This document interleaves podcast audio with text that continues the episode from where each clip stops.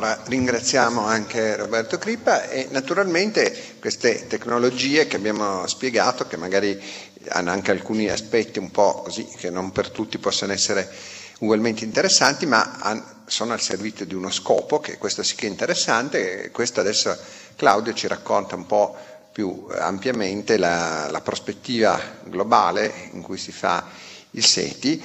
E diciamo, ti, cerca di andare fin verso 7 e mezza, 7 e 40, ok?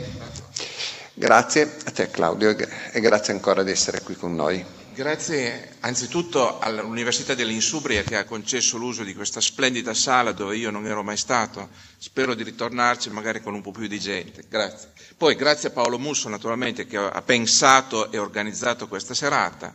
Grazie ai due relatori precedenti che hanno spiegato magnificamente almeno le cose fondamentali del SETI. Francamente io avevo preparato due presentazioni. La prima è sulle stesse tematiche già trattate dagli altri, quindi andrò molto molto rapido su questo perché ormai avete già sentito perlomeno le idee fondamentali. La seconda invece è abbastanza innovativa, anche per darvi un'idea del SETI nel mondo, non soltanto in Italia. Come vedete, scusate se io ho messo la mia qualifica, ma per come sono andate le cose eh, sono stato eletto presidente del comitato SETI a livello mondiale, quindi ho questa terribile responsabilità di organizzare dei congressi nel mondo su questo tema. Eh, uno l'abbiamo fatto a Parigi l'anno scorso, cioè l'anno scorso, quest'anno ma a marzo e il prossimo sarà nel prossimo marzo.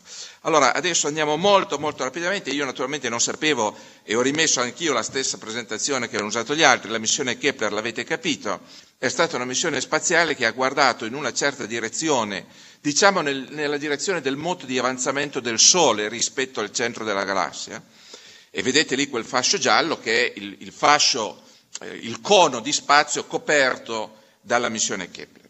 Ora, eh, anche qui, questo è il campo di vista di Kepler, per chi sa un minimo di astronomia, vedete che eh, grosso modo fra eh, la, la, lira, l'aquila e, e, il cigno, grosso modo. No, non è una zona molto ampia, però è notevole perché c'è mezza Via Lattea sotto e mezza fuori del piano della Via Lattea, quindi Diciamo, hanno cercato di ottimizzare le cose, naturalmente, questo l'ha deciso la NASA.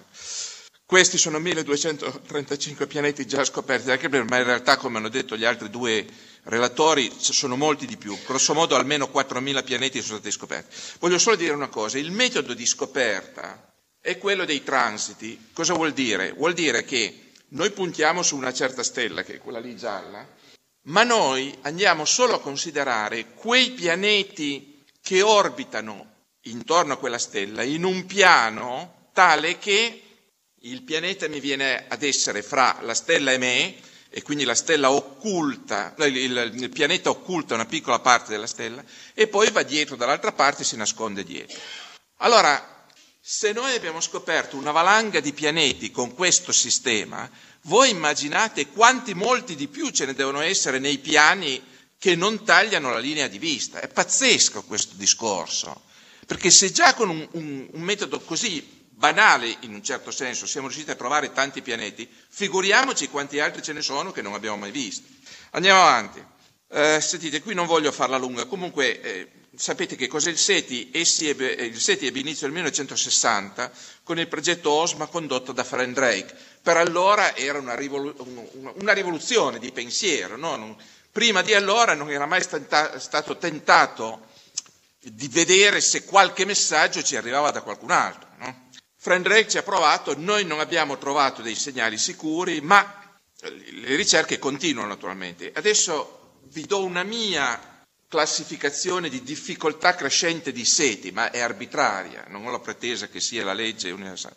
Allora, il livello più basso di seti detto con tutto rispetto per Steglio, che è quello che ha fatto questo a medicina per 30 anni, ho preso il sottoscritto, è il cosiddetto piggyback. Dunque, piggyback è una parola inglese che vuol dire quando voi avete un bambino e, e lo mettete sulle spalle in modo che voi gli tenete le gambe, allora il bambino va, ma va dove andate voi. Cioè, il bambino va, ma siete voi che decidete dove va. E qui è la stessa cosa, nel senso che le ricerche seti vengono fatte ma a decidere dove andiamo a guardare nel cielo non siamo noi, poveri diavoli del SETI, sono invece gli altri astronomi che fanno ricerche di tutto altro genere. Ora, francamente, questa situazione, perdonatemi, è un po' ridicola perché un astronomo professionista non permetterebbe ad altri di dirgli dov'è che deve guardare, ma siccome noi non sappiamo dove possono essere gli extraterrestri, almeno in prima battuta, e non possiamo chiedere di utilizzare il telescopio solo per noi, perché poi dopo gli altri protestano, questo sistema realizza un certo equilibrio fra le due esigenze. Comunque lasciatemelo dire, questo è il livello minimo di SETI, secondo me è chiaro che prima o poi bisognerebbe andare un, almeno al livello superiore, cioè decidiamo noi dove andare a guardare. E questo è esattamente quello che Roberto Crippa e gli altri di, di FOAM 13 stanno già facendo, cioè noi abbiamo scelto di guardare le stelle di Kepler, non è che andiamo a guardare altre stelle che non ci importa niente. Va bene. Livello 2, qui il discorso è più sottile perché purtroppo è matematico. Allora, già gli, oratori precedenti hanno parlato di questa faccenda che si chiama la KLT. Ve la dico in due parole. È un metodo matematico molto complicato. Io ci ho passato vent'anni, questo, questo argomento è stato la tesi dottorale PhD che io ho fatto a Londra nel 1980. È un metodo matematico molto complicato per ripescare un segnale estremamente debole da un rumore che lo disturba estremamente grande. Detto facile è lì.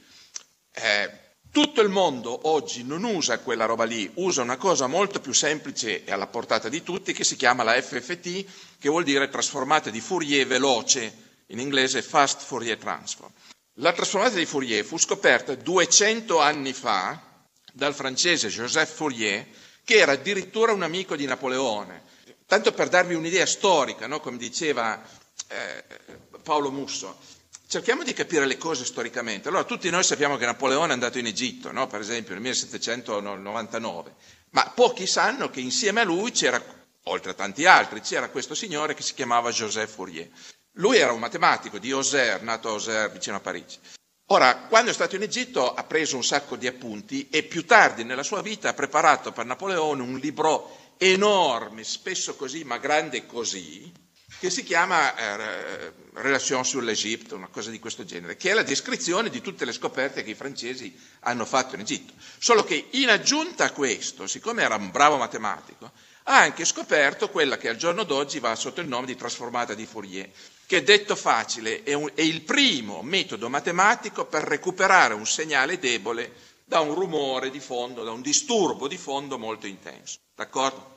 Poi sono passati 200 anni. Allora, sinceramente, mi fa ridere che noi eh, per forza dobbiamo ancora usare adesso, 200 anni dopo, lo stesso metodo che aveva usato Fourier. Allora, io che, che allora, parlo del, degli anni 70, facevo un dottorato in matematica al King's College di Londra, Così mi, mi, mi sono tolto lo sfizio di vedere se per caso c'era qualcosa di meglio. E certo che c'è qualcosa di meglio, questo qualcosa di meglio è la KLT.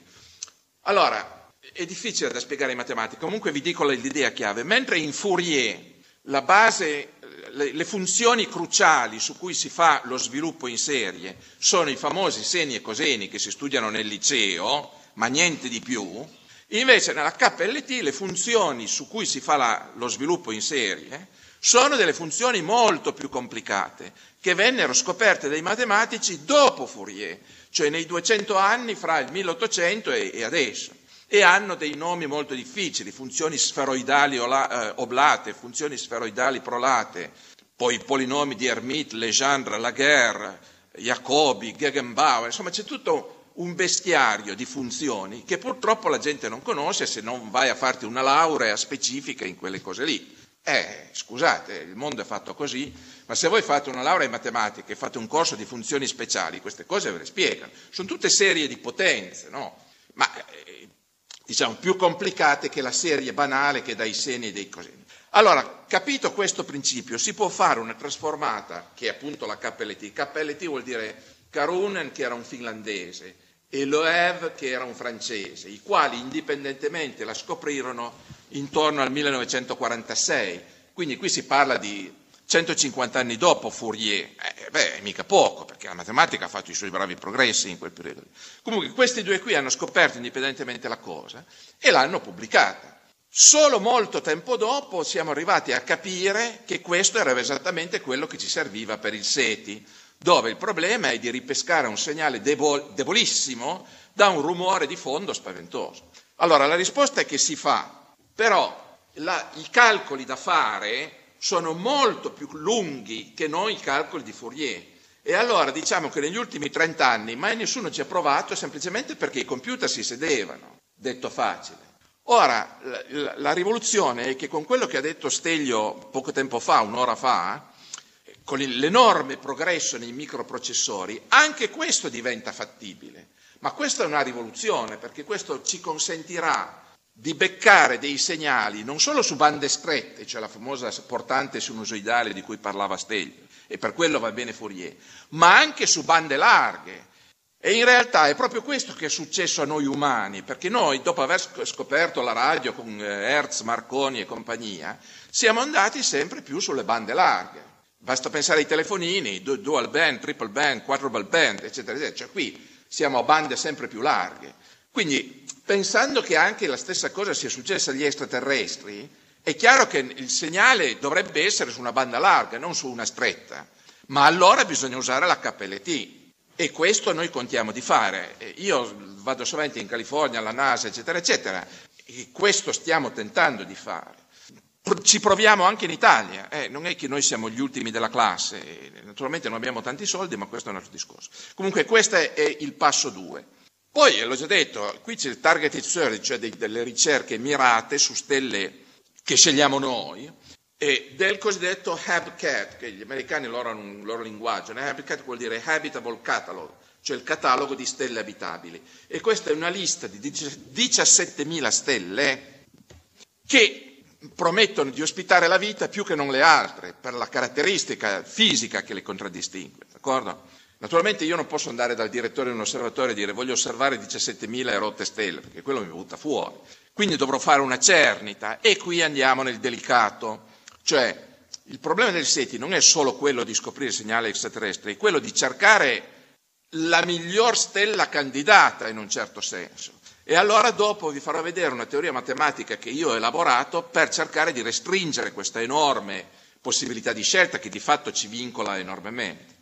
Infine, livello, livello 4, leakage circuits, tradotto vuol dire eh, cercare dei segnali che non sono stati emessi intenzionalmente da quei signori là, che è esattamente quello che facciamo noi, perché la Terra butta fuori un, un sacco di onde elettromagnetiche di tutti i tipi, soprattutto eh, i laser, eh, soprattutto eh, il, i radar militari che hanno delle potenze spaventose, no? che i militari usano per andare a beccare l'aereo nemico. Eh sì, però tanto tu hai buttato su le onde elettromagnetiche, quelle continuano ad andare avanti e siccome la potenza del, del fascio è molto, molto, alta, vuol dire che gli extraterrestri che guardano verso la Terra prima di tutto si accorgono dei radar militari, non si accorgeranno mai delle misere trasmissioni dei telefonini nostri, no? perché le potenze sono abissalmente diverse.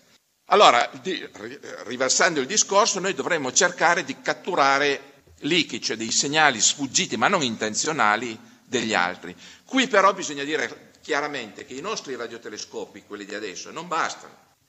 Ma quando entrerà in funzione SCA, Square Kilometer Array, quello di cui vi ha parlato Steglio, che è in costruzione sia in Sudafrica che in, che in Australia, allora sarà possibile, perlomeno su distanze piccole, dell'ordine di 10 anni luce. Eh, non è molto, ma la fisica è quella lì, punto.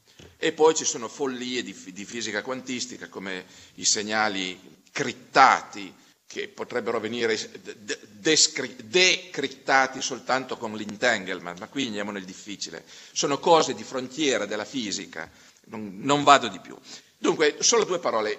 La NASA ci aveva provato a fare un programma SETI coi baffi, addirittura negli anni 1992-93. E siccome già allora avevo l'onore di essere una delle persone coinvolte, ho partecipato all'apertura del programma SETI, della NASA in California, nel deserto del Moave, il giorno 12 ottobre 1992. Voi mi dite, ma perché proprio quel giorno lì? Perché quel giorno lì erano esattamente 500 anni che Cristoforo Colombo aveva scoperto l'America. No? Quindi la NASA ha fatto l'apertura proprio in quella data lì. Possiamo capire un attimo.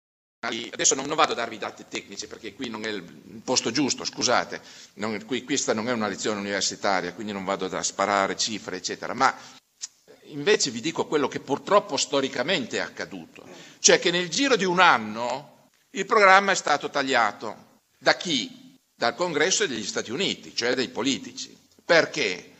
Qui andiamo nel delicato. Eh, perché? Allora, ufficialmente la ragione è perché costava troppo, ma quella è una stupidaggine, perché in realtà costava qualche centesimo nel termini di euro a ogni abitante degli Stati Uniti una volta all'anno, quindi sono, questa è la scusa, non è la vera ragione. La vera ragione è che probabilmente molti politici si sono spaventati di questa ricerca.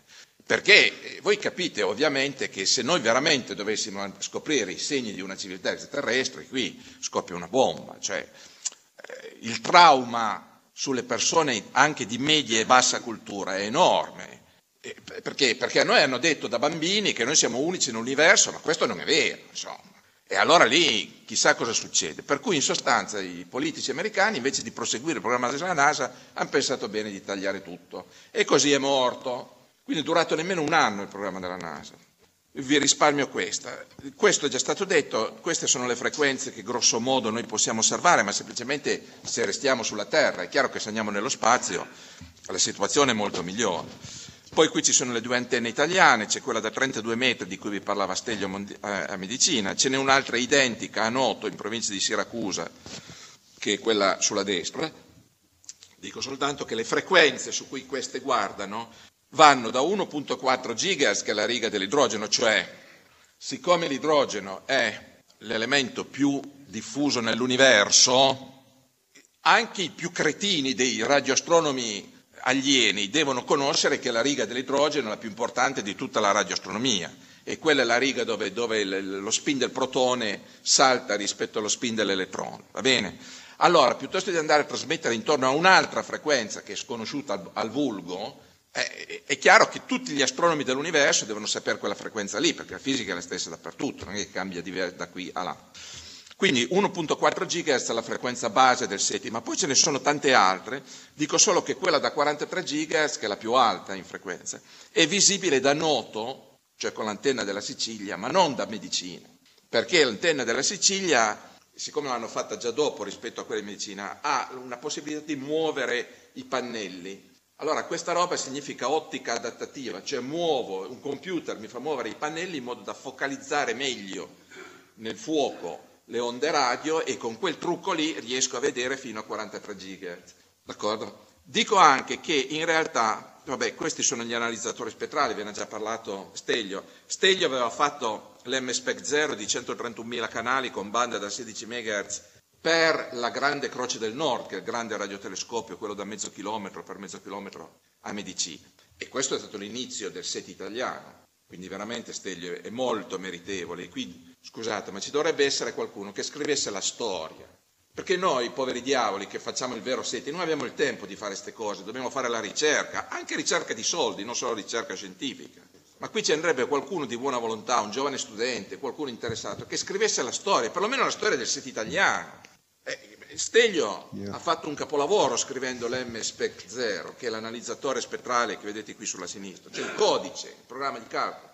L'altro invece, il CERN V4, ce l'hanno regalato gli americani di Berkeley, perché andando io su e giù fra qui e l'America per via delle posizioni che ho, già allora avevo fatto presente che noi poveri italiani siamo dei miserabili. E allora loro, che, che invece di, di disprezzarci ci, ci ammirano, già allora ci avevano praticamente regalato il CERN V4 che è enormemente più potente, 24 milioni di canali rispetto ai 131 mila di Stelvio. Questi sono i numeri, capito? Andiamo avanti. Vabbè, taglio corto, il piggyback ve l'ho spiegato, il Serendi 4 ve l'ho spiegato, la trasmata di AF non ve la spiego, è un altro super trucco matematico per poter seguire meglio il pianeta degli extraterrestri. La KLT ve l'ho spiegata, solo due parole sugli americani. Dunque, anche gli americani non è che siano poi tanto più avanti di noi. Vi dico solo due parole, intanto bevo qualcosa, vogliate scusare, eh, su questo, che l'Allen Telescope Array...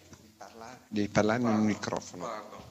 Allora, eh, solo due parole. Vedete, qui c'è la cartina della California, dove c'è la stella, eh, cioè nel nord della California, c'è questo Allen Telescope Array, che è il più grande radiotelescopio dedicato esclusivamente al SETI, usato negli Stati Uniti. Va bene?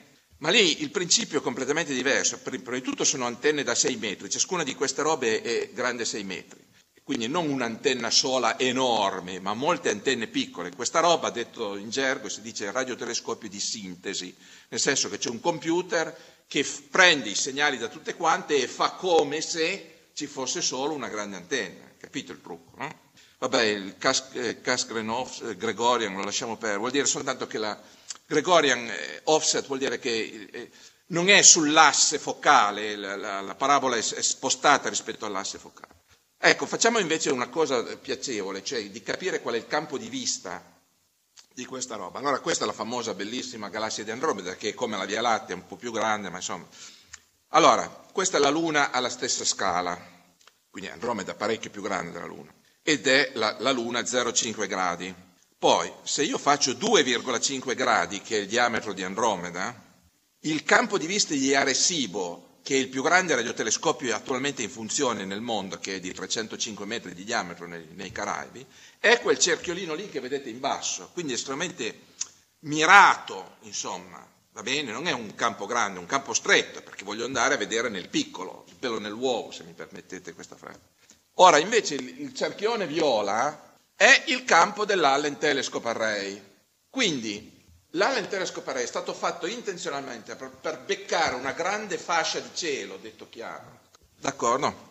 Devi per, bec- se no, certo, certo. se no per, becca- per, beccare una grande fascia di cielo, capito il discorso? In modo da fare una survey, cioè un ripasso, uno spazzolamento di tutta una certa zona del cielo per vedere se lì c'è o non c'è un segnale extraterrestre.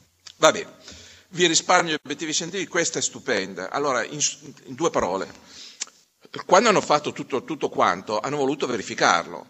Allora, la, l'oggetto più lontano che l'umanità abbia mandato nello spazio è il Voyager 1, il quale al giorno d'oggi si trova a 130 unità astronomiche di distanza dal, dal Sole. Cioè, la distanza del Voyager 1 attualmente, ma continua ad andare in là naturalmente, e andrà in là, virgolette, in eterno, finché non, non va a sbattere da qualche parte. Allora, la distanza del Voyager 1 è 130 volte la distanza Terra-Sole. Eh, occhio, perché già Plutone è sui 14, ma qui parla di, di, di 100, 130 volte, quindi è molto più. Ora, il Voyager 1 a bordo ha un trasmettitore e la potenza di questa roba è, è spaventosamente piccola, è dell'ordine del watt, cioè un watt, due watt, tre watt. Ma dico, ma voi vi rendete conto di cosa vuol dire un watt a 100, 140 unità astronomiche? Vuol dire che qui non si becca niente. No, non si becca niente con gli strumenti normali del, del popolo, ma con quello del SETI si becca. Ed è questa la dimostrazione. Voi vedete quella roba lì che c'è sotto, quella roba lì, detto chiaro, è l'immagine del computer che va su nel tempo e vi fa sull'asse orizzontale ci sono le frequenze e su c'è il tempo che, che scorre. No? Allora, quella riga che, fra le due righe verdi, debolissima, la vedete? Quella riga debolissima, bianca, quei puntini bianchi molto deboli, quello è il segnale emesso dal Voyager con un watt di, potenza a 140, 100, quello che è 130 unità astronomiche. Quindi il, il, il, l'Allen Telescope Array l'ha beccato e questo dimostra che il sistema funziona. Va bene, ultima, ultima bella visione. Dunque, signori, lì c'è la solita galassia con là, il centro dove c'è il fuoco, il bulge, no? c'è il centro della galassia. Allora, noi poveri diavoli siamo in quella, in quella sferetta lì rosa, ma proprio al centro, cioè lì c'è il sistema solare, che come diceva Steglio e, e, e Roberto Cripa prima, grosso modo noi siamo a metà strada, grosso modo fra il bulge e il, il bordo esterno. No? Allora, il progetto Phoenix, che è stato uno dei, dei, primi progetti SETI fatto all'inizio degli anni 2000 da Jill Tartar in America, ha esplorato quella sferetta rosa. Occhio, questo vuol dire che abbiamo esplorato una, una parte piccolissima della galassia. Quindi se già ci fermiamo qui, è chiaro che il fatto che noi non abbiamo scoperto nessun extraterrestre non vuole affatto dire che non ci sono. Vuol dire semplicemente che noi abbiamo appena messo il naso fuori dalla porta di casa e basta, detto chiaro. È come se Cristoforo Colombo si fosse fermato alle Canarie e avesse concluso che l'America non esisteva. Eh no, bisogna andare più in là, se no eh, non becchi niente. E qui è lo stesso discorso. Quella rosa è la parte esplorata, quella blu sarebbe stata la parte esplorata, ma finora non lo è, se l'Allen Telescope Array fosse entrato in funzione col numero giusto di antenne, cioè 350. Invece, siccome mancano i soldi, ne hanno fatte solo 42 e quindi la conclusione è che siamo ancora una volta incapaci di andare lontani nella galassia. Eh, ma eh, ragazzi, questa è la fisica, è la, è la, geografia, non è che noi la possiamo cambiare. Quindi la conclusione, come abbiamo detto già tante volte, non è che noi abbiamo cercato 50 anni e non abbiamo trovato nessuno e quindi non c'è nessuno. Questa è una cretinata enorme, che la dicono solo quelli che non hanno capito i numeri. Quelli che invece hanno capito i numeri non possono dire una stupidaggine di questo genere. Vuol dire semplicemente che noi abbiamo esplorato un angolo. È come se in tutta questa sala io esploro una, una parte grande come il collo della bottiglia e concludo che non c'è nessuno. Una stupidaggine, punto e basta. Va bene, eh, sentite ragazzi, io lascio perdere. Siete eh, sull'OFAR antenna, un bellissimo radiotelescopio, ma eh, sono altre cose, no? non vado nei dettagli. Che cos'è l'astrobiologia? Questa è la parte più bella. E comincio a presentarvela, ma poi vado giù molto più molto più cattivo su queste cose, perché qui c'è, c'è il vero Seti, cioè non solo il fatto li trovo o non li trovo, ma il fatto, ma questi signori hanno avuto il tempo di svilupparsi come abbiamo fatto noi o no? Questa è la vera domanda di fondo, cioè alla fine della fiera quelli lì sono più avanti di noi o no? Questa è la vera domanda. Allora, parliamo chiaro, qui ci sono tante molecole interstellari, voi mi chiedete, ma scusi, come fare a sapere che ci sono le molecole interstellari? Semplicissimo, perché le molecole interstellari sono fatte da protoni, nuclei eh, ed elettroni e ogni tanto gli elettroni si fanno le loro bravi transizioni, cioè passano distanze più vicine a distanze più lontane, nel qual caso assorbono fotoni, oppure il contrario, da distanze più lontane a distanze più vicine, nel qual caso emettono fotoni. Allora la meccanica quantistica è la teoria matematica che ci permette di fare i calcoli, cioè di predire, no? Per esempio la, la, la molecola del, so, della, dell'ammoniaca, quello che diavolo volete voi, eh, metti, eh, metti la, ci sono dei nomi chimici che fanno eh, spavento, ma insomma, la molecola tizio Caio emette una certa frequenza perché ha quella transizione lì e non altre. Allora, siccome io eh, ho i radiotelescopi qui sulla Terra, faccio tutto un setacciamento del cielo e su quelle frequenze previste che calcolo prima, se trovo il picco, allora vuol dire che lì ci sono le molecole. Perché lì io punto nel cielo vuoto, eh, non è che punto su un pianeta. D'accordo? Questo è il principio. Così abbiamo scoperto circa 150 molecole, eh, molecole pre biotiche, cioè questi sono i mattoni chimici fondamentali su cui si è formata la vita qui sulla Terra. E ti par poco. Cioè andare a scoprire che nello spazio interstellare ci sono già delle molecole belle pronte confezionate per poi unirsi insieme, dove? Eh beh, sui pianeti, ma in particolare nell'acqua, è molto, perché vuol dire che la probabilità che la vita si sia diffusa nella galassia è estremamente elevata. Prima noi, per prima di 50 anni fa, ma neanche 20, noi non sapevamo niente di tutto questo. Allora, tutto questo stupendo campo scientifico di ricerca in evoluzione si chiama l'astrobiologia.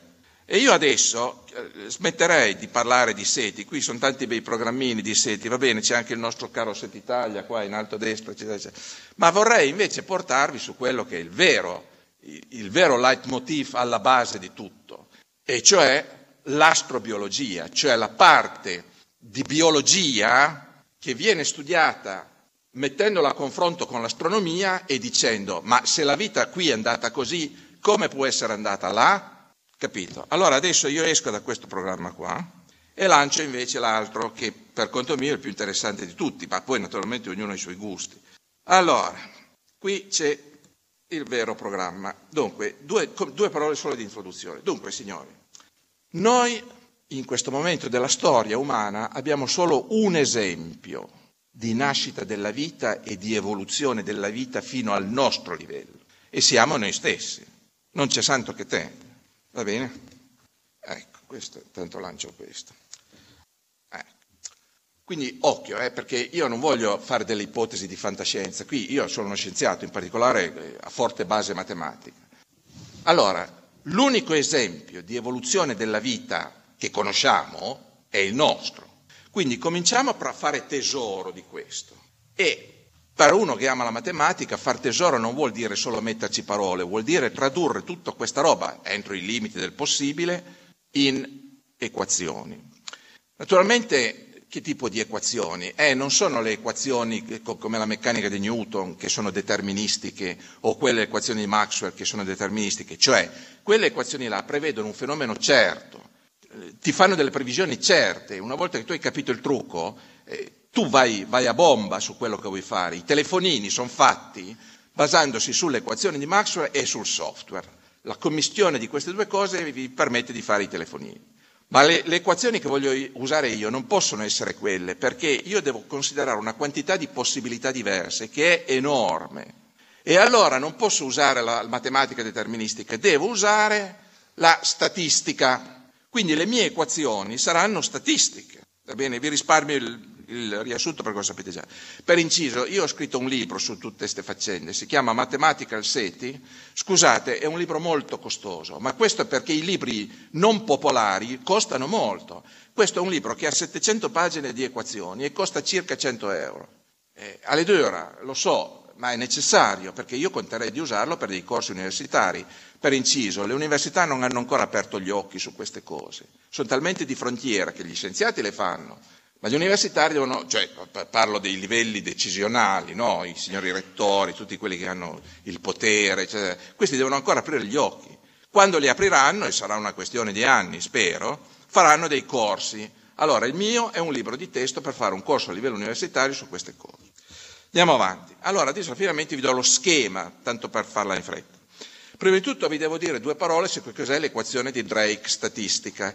L'equazione di Drake è l'equazione fondamentale del SETI, cioè della ricerca di intelligenza extraterrestre. Poi vi devo dire che cos'è la vita, e qui è una cosa molto delicata, perché se voi andate a un congresso di, di biologi, o, o meglio ancora di astrobiologi, voi sentirete 20 diverse definizioni di che cos'è la vita, perché ognuno definisce la vita in base alla propria cultura chimica, capito? Ma con tutto rispetto per i colleghi chimici, questo non è quello che volevo fare io. Io che sono un fisico matematico voglio soltanto delle equazioni, non mi interessano le parole e le strutture chimiche. Allora io ho dato una definizione di vita che si adatta allo scopo, e cioè la vita per me, e poi la spiegherò se ho tempo un pochino meglio, è una bilog normale, cioè una densità di probabilità log normale, ma che parte non da zero, ma da un istante b, che in inglese vuol dire birth, cioè nascita, Bilog normale nel tempo, poi vedremo meglio. Dopodiché bisogna spiegare che cos'è l'evoluzione darwiniana. Allora anche qui apriti cielo, se voi andate ai congressi dei biologi, dei, dei, dei, paleontologi, tu, loro vi diranno meravigliose cose sulle scoperte che sono state fatte da Darwin in poi. Dunque, tanto per capirci storicamente, Darwin ha pubblicato la famosa opera dal titolo L'origine della specie, nell'anno 1859. È un librazzo, non so se l'avete mai visto, un librazzo così, ovviamente in inglese, ma io lo dico dal, dal mio punto di vista, lì sono tutte parole, di matematica non c'è niente. E perché? E perché al tempo di Darwin quella matematica che sappiamo noi adesso non, non si sapeva. Cioè la matematica della statistica e dei processi stocastici, che sono le funzioni aleatorie nel tempo, è stata scoperta soltanto dal 1900 in, in poi, altro che Darwin. Darwin, povero diavolo, è morto nel 1887, se ricordo giusto. Quindi la morale di questa chiacchieratina è che qui è ora di, di, andare oltre Darwin, cioè Darwin io gli faccio tanto di cappello, ma usava solo parole. Io ho cercato di metterla in forma matematica, perché questo è il primo passo per poi estrapolare tutta la manfrina e vedere cosa è successo sugli altri pianeti, non solo, non solo a casa nostra.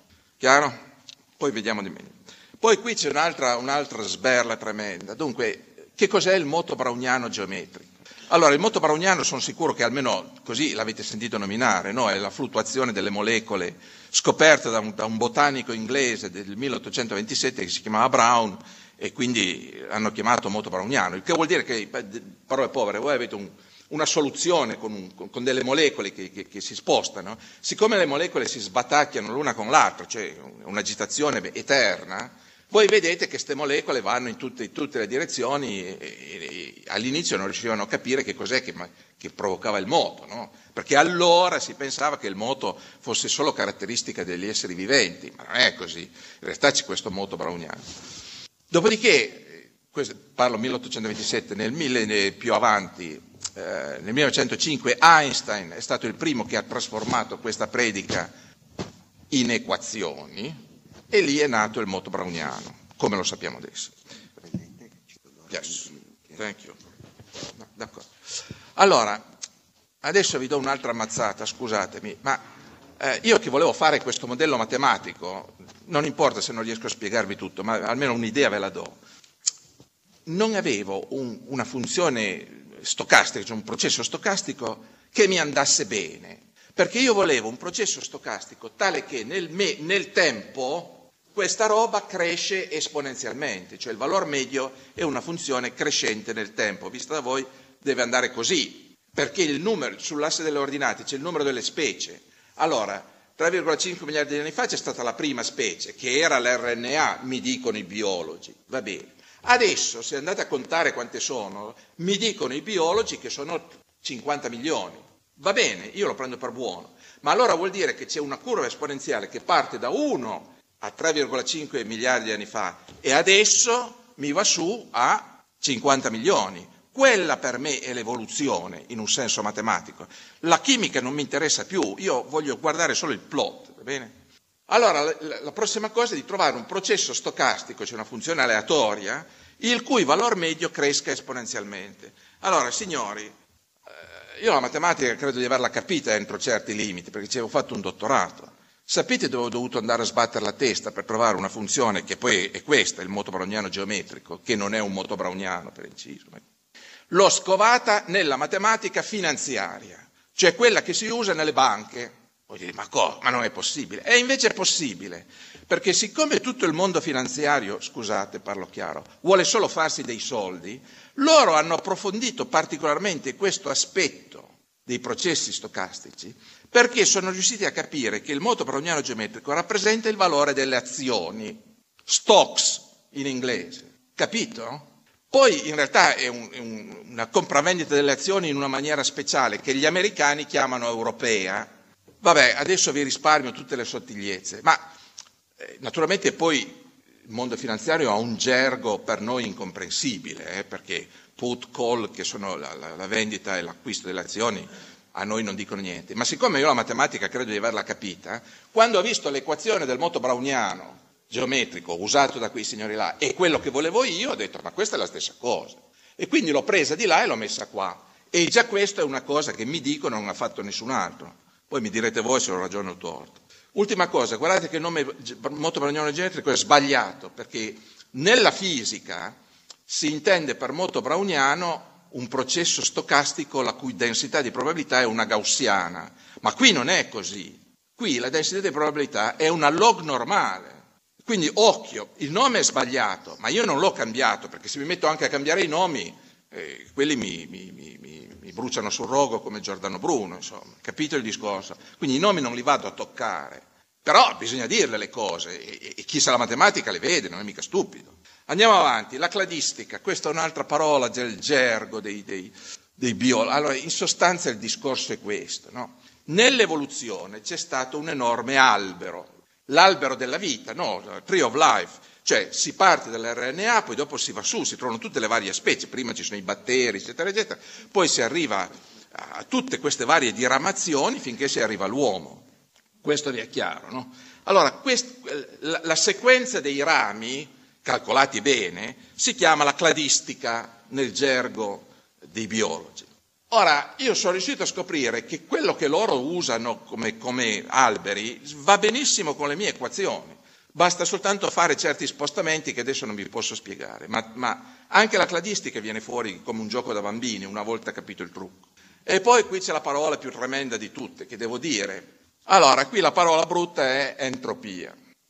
Adesso eh, è già difficile spiegare al pubblico che cos'è l'energia, ma l'energia lo si capisce ancora perché eh, insomma è, è, quello che fa andare avanti il mondo, se non vuole energia non ho niente, no? detto proprio facilmente. Adesso, detto un pochino più raffinatamente da fisici, eh, già nel banale problema dei due corpi, cioè il Sole e il pianeta che gli gira intorno, le, l'integrale dell'energia, un integrale primo, cioè una costante del moto, l'integrale dell'energia è in sostanza la trasformazione continua fra energia cinetica e energia potenziale. E questa è l'energia.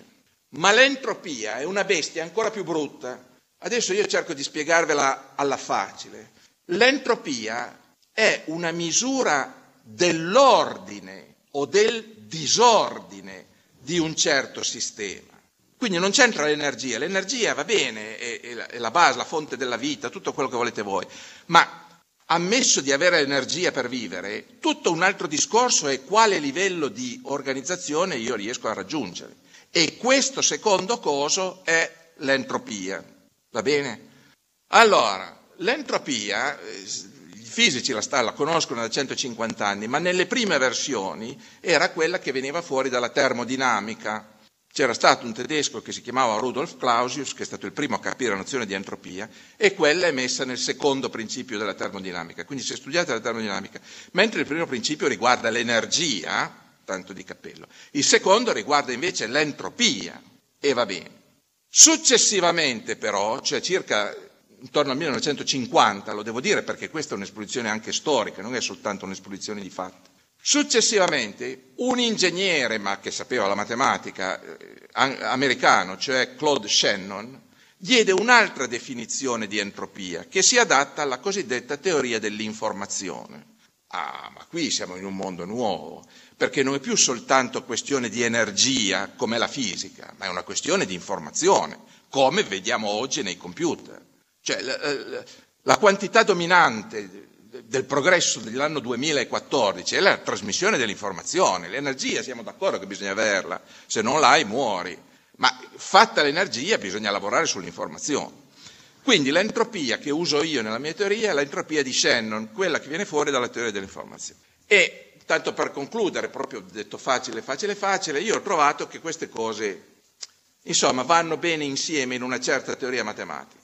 Eh, le estinzioni di massa, solo un breve cenno. Dunque, quando noi parliamo di evoluzione, come ve l'ho detto prima, no? qui c'è l'asse dei tempi, sull'asse verticale c'è il numero di specie, l'idea è che la curva va su esponenzialmente, che poi la curva esponenziale del progresso umano, se volete. Sì, ma noi questa curva non la conosciamo nei dettagli. Cioè io non so cosa diavolo era il numero di specie 250 milioni di anni fa, non lo so e non lo saprò mai nonostante tutti gli sforzi dei paleontologi. Allora molti dicono, e quindi non lo sai, ti fermi. No, non mi fermo perché io sono un matematico e siccome so che cosa sono i processi stocastici, cioè le funzioni che possono oscillare intorno al valore medio in una maniera imprevedibile, ma imprevedibile fino a un certo punto, perché oltre al valore medio ci sono le due curve della deviazione standard, quindi non è che io non so niente di niente, eh, so un po' più di niente e un po' meno di tutto, se volete, mettiamola così ma eh, eh, so qualcosa. Allora, se io modellizzo questo, questa evoluzione come un processo stocastico, e ve l'ho detto, nel mio caso era il moto brognolo geometrico, allora viene fuori che questo va benissimo anche per l'estensione di massa. Per esempio, quando è arrivato giù la, l'asteroide che ha fatto fuori i dinosauri 65 miliardi di anni fa, e questo lo sapete tutti, immagino, quella roba lì, detto dal punto di vista matematico, è un banalissimo diagramma dove metto sempre sull'asse dei Qui metto l'asse dei tempi, visto da voi, là metto il numero di specie viventi, è arrivato l'asteroide, ha fatto fuori il 70% di specie, la curva mi va giù. Cioè invece di andarmi su, come mi cresce nel, nell'evoluzione, questa volta mi va giù. Ma per i matematici questo mi fa ridere, vuol dire che cambia un segno nell'equazione. Allora, tiriamo le conclusioni, così vedete che razza di follia vi sto raccontando. Dunque, ragazzi, siccome io la mia carriera l'ho già fatta, non ho, non ho paura di andarmi, non voglio usare brutte parole, ma non ho paura di andare davanti a un congresso mondiale e rovinarmi la carriera, pertanto me ne frego, io sono il capo del seti mondiale, cosa vuoi che mi, mi facciano ridere le critiche di questo? Detto proprio brutalmente, ma bisogna dirle certe cose. Allora io ho avuto il fegato o la follia, scegliete voi il termine, di andare a questi congressi a raccontare questa storia. Apriti cielo. Ma fino a un certo punto, perché c'è anche chi ha capito. E quelli che hanno capito mi hanno permesso di pubblicare un lavoro di 28 pagine con tutte le equazioni, che posso, vi posso dare se vi fa piacere, che è stato pubblicato appena l'anno scorso nel Journal, International Journal of Astrobiology. Ora, l'International Journal of Astrobiology è pubblicato dall'Università di Cambridge e vi assicuro che gli inglesi non fanno sconti a nessuno. Sono i più pistini di tutti per, per mazzolare quelli che vogliono fare le pubblicazioni. Ma se questi l'hanno pubblicato vuol dire che almeno qualcuno l'ha capita questa storia. Allora, conclusione finale. Signori, io ci sto provando a fare una teoria matematica che ci permetta di capire cosa è successo là sui pianeti extrasolari, o cosa sta succedendo là adesso, o cosa succederà là in futuro, sulla base di quello che è successo qui Secondo me, alla fine di tutta questa roba verrà fuori un bellissimo codice di calcolo, che non posso scrivere io, perché io non sono un programmatore, io sono un fisico matematico. Però ho dato le equazioni, che sono il primo passo, poi arriverà qualcuno che le scriverà in linguaggio che vuoi tu. Questo codice di calcolo dovrebbe permetterci di fare quanto segue. Quando Roberto Crippa scopre una civiltà extraterrestre, la prima domanda è, ma questi signori quanto sono più avanzati di noi? Quanto, non se. Io lo do per scontato che sono più avanzati di noi, perché noi siamo dei poveri diavoli che queste cose cominciamo a capirle soltanto adesso. Le abbiamo capite da 50 anni, al, al meglio. Ma 50 anni sulla storia della scienza sono un, un, un, battito di ciglia, per non parlare di milioni di anni che sono i tempi delle stelle o miliardi di anni che sono i tempi delle galassie. Quindi 50 anni mi fanno ridere, sono un'inezia. Allora io lo do per scontato che quando scopriamo i primi, questi sono più avanti di noi, ma la domanda non è se sono più avanti di noi, la domanda è quanto sono più avanti di noi. Allora, tanto per fare un esempio pratico, vero e non fittizio, io sono andato a cercare la storia, la storia umana e pongo a voi questa banale domanda, ma nella storia degli uomini è mai successo una volta che due civiltà che non sapevano neanche l'una dell'altra prima di incontrarsi, tutto all'improvviso si trovano una davanti all'altra? È già successo? E certo, ed è successo quando gli, gli, gli spagnoli sono arrivati in America.